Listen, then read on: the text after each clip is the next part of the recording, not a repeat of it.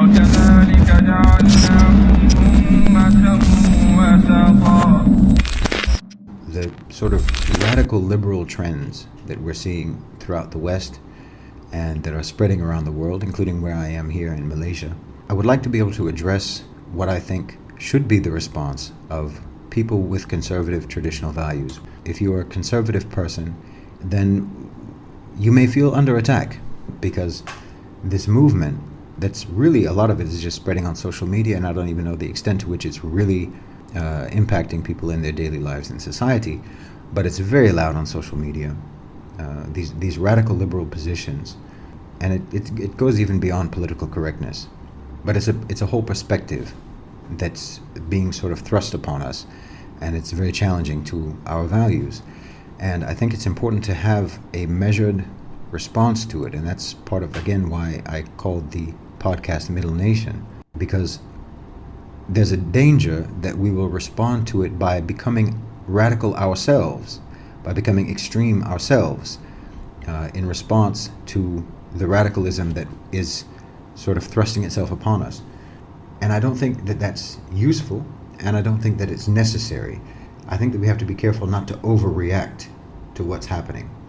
What I'm talking about when I say this radical sort of uh, agenda that's being pushed in the West and around the world, the list of things that we're supposed to believe if we want to be regarded as modern, sophisticated, educated, you know, progressive, fair minded people, the list just gets longer and longer every day.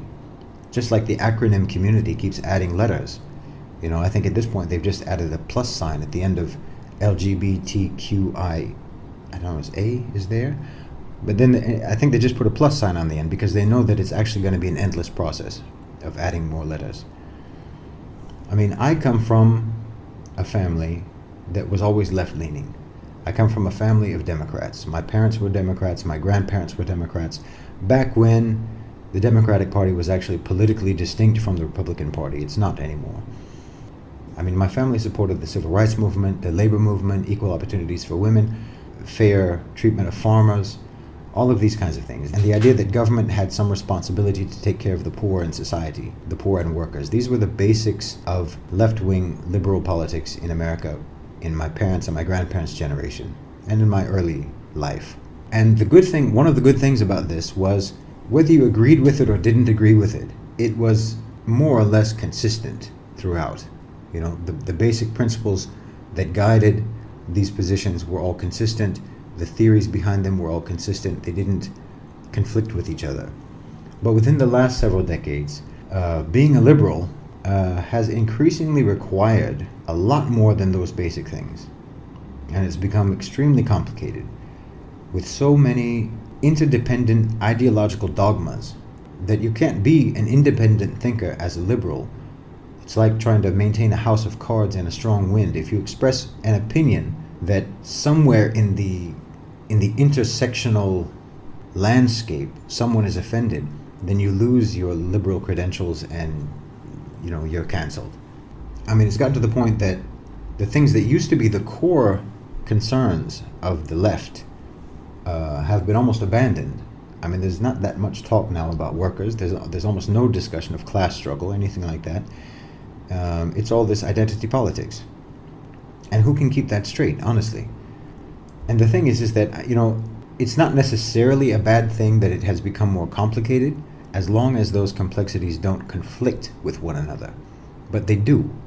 The architecture of liberal thought at this point is so rife with contradictions that I don't think it's sustainable.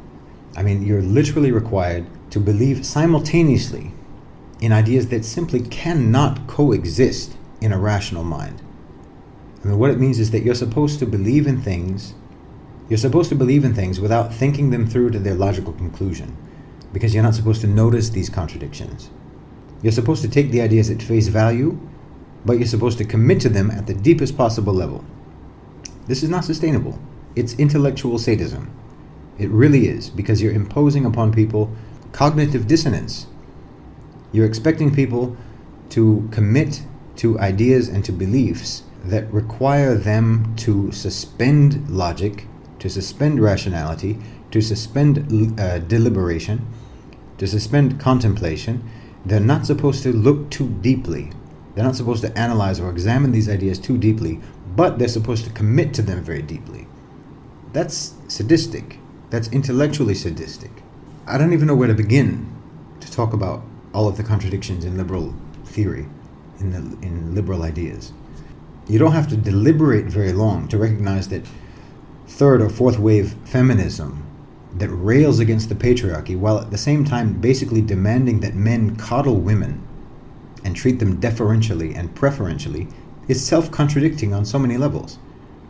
It doesn't take much contemplation to see that the body positivity movement that we're all supposed to be sensitive about essentially champions the objectification of women, which feminists have for so long fought against. If you're a traditionally attractive woman, you are not supposed to be treated as an object of desire. But if you are an obese woman, it would be discriminatory to not treat you as an object of desire. How does that make sense?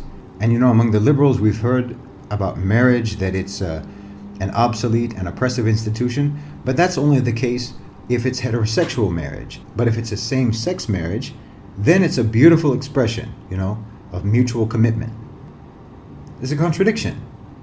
They tell us that gender is not determined biologically, but homosexuality is, even though it isn't.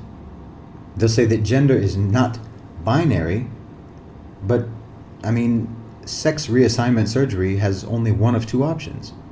That's binary, but it's but we're supposed to believe that it's not. They'll tell us that gender is a social construct, but at the same time, that a man can be born in the body of a woman and a woman can be born in the body of a man. So that's not a social construct. And they'll tell us that gender stereotypes, gender roles, traditional gender roles, all of that's bad. Unless you're a biologically different gender, living as the opposite gender, in which case you should conform to gender stereotypes as much as possible in, a, in as exaggerated a way as possible you know and, and, and you should be celebrated for that the more you conform to the stereotype then the more you are quote unquote presenting as that gender. This is a contradiction.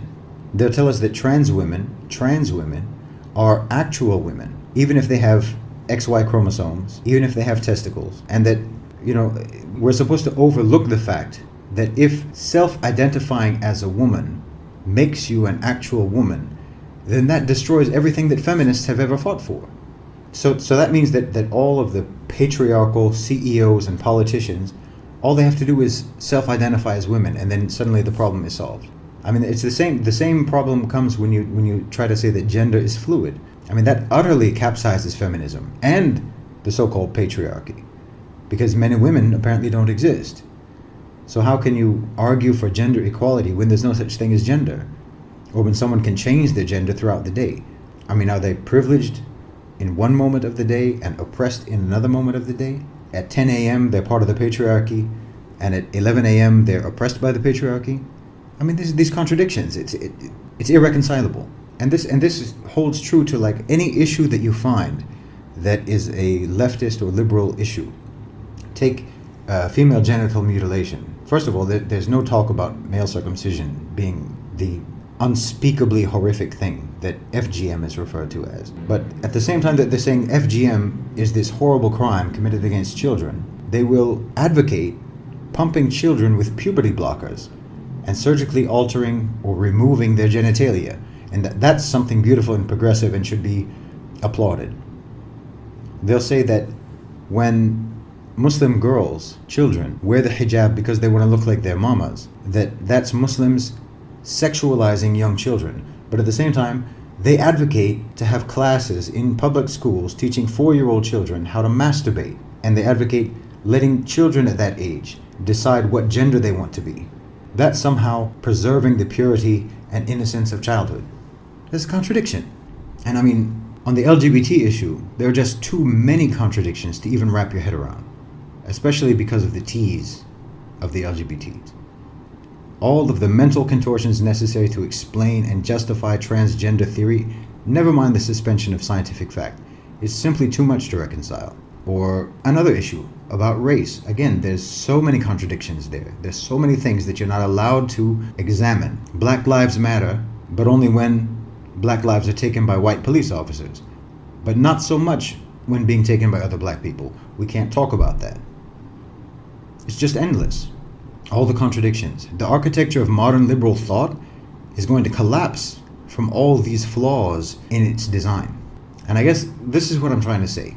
What we're witnessing is not going to be a long lasting civilizational changing trend. This is what this is the main message that I want to get across here. The trajectory of this kind of thinking can only be short before it crashes and burns. It's just too radical and it's too erratic. And from their own perspective, it's too ambitious to have longevity. They call themselves progressives. They've been branded by conservatives as uh, regressives. Um, and I think that's more accurate. I, I really do. Because real progress does not occur when you try to change fundamental values and beliefs. That's not progress. These values and beliefs were developed over the course of millennia. History was a long laboratory test to determine what sorts of ideas, morals, and principles are reliable for the maintenance of society. Progress occurs, real progress occurs when you identify ways in which the existing fundamental values that we hold are not being actualized. They're not being manifested in society with equanimity and consistency. So then you have movements uh, to extend the application of those values into areas that have been neglected. That's what happened with the abolitionist movement. That's what happened with the suffragette movement. That's what happened with the civil rights movement, for example. But what's happening now is something very, very different. In some ways, we're seeing an attempt to destroy fundamental values, and a lot of us are reacting to that. In other ways, what we're seeing is an attempt to misapply those values by extending them to address ideologically defined rather than actually existing issues of civil liberty and human rights. And this is why liberals have become really notorious for shunning uh, discussion and debate. Because they're so often arguing on a purely subjective basis, which requires you to be an adherent of their ideology for their points to even make sense. You know? It's like their arguments their arguments have to remain inside the oxygen tank of their own narrative for it, for it to even work. But if you get inside that tank with them, you won't be able to breathe. And that at that point they'll say that you understand. Because the only way that you can understand what they're saying is if you're locked in the chamber of their narrative. Because outside of their very ideologically driven narrative, what they're saying makes no sense. And it can't be supported intellectually, factually. What I'm saying is that this is not sustainable. I mean, according to polls, the next generation that's coming up, they're already starting to express a level of estrangement from the ideas of millennials. And I think that even the millennials themselves, as they get older, they'll turn away from this madness. The experiment with radicalism will end. And I think a lot of people are going to look back with embarrassment at the positions that they took and the extent to which they acquiesced to this nonsense. So I would encourage you not to acquiesce. It's okay to not bow down to liberal radicalism. Hold on to your traditional fundamental values. They are tried and true, and they've survived every challenge that each unruly generation uh, mounted against them. That's the middle path for us as a middle nation and for any conservative minded people. The continuity of these values is unbroken from time immemorial and it will remain so for as long as any of us are here. These are eternal values. So hold on to them because the challenges that we're facing now will not last. So jazakum Allahu khairan. Thanks again for uh, tuning in. Yalla. Assalamu alaikum.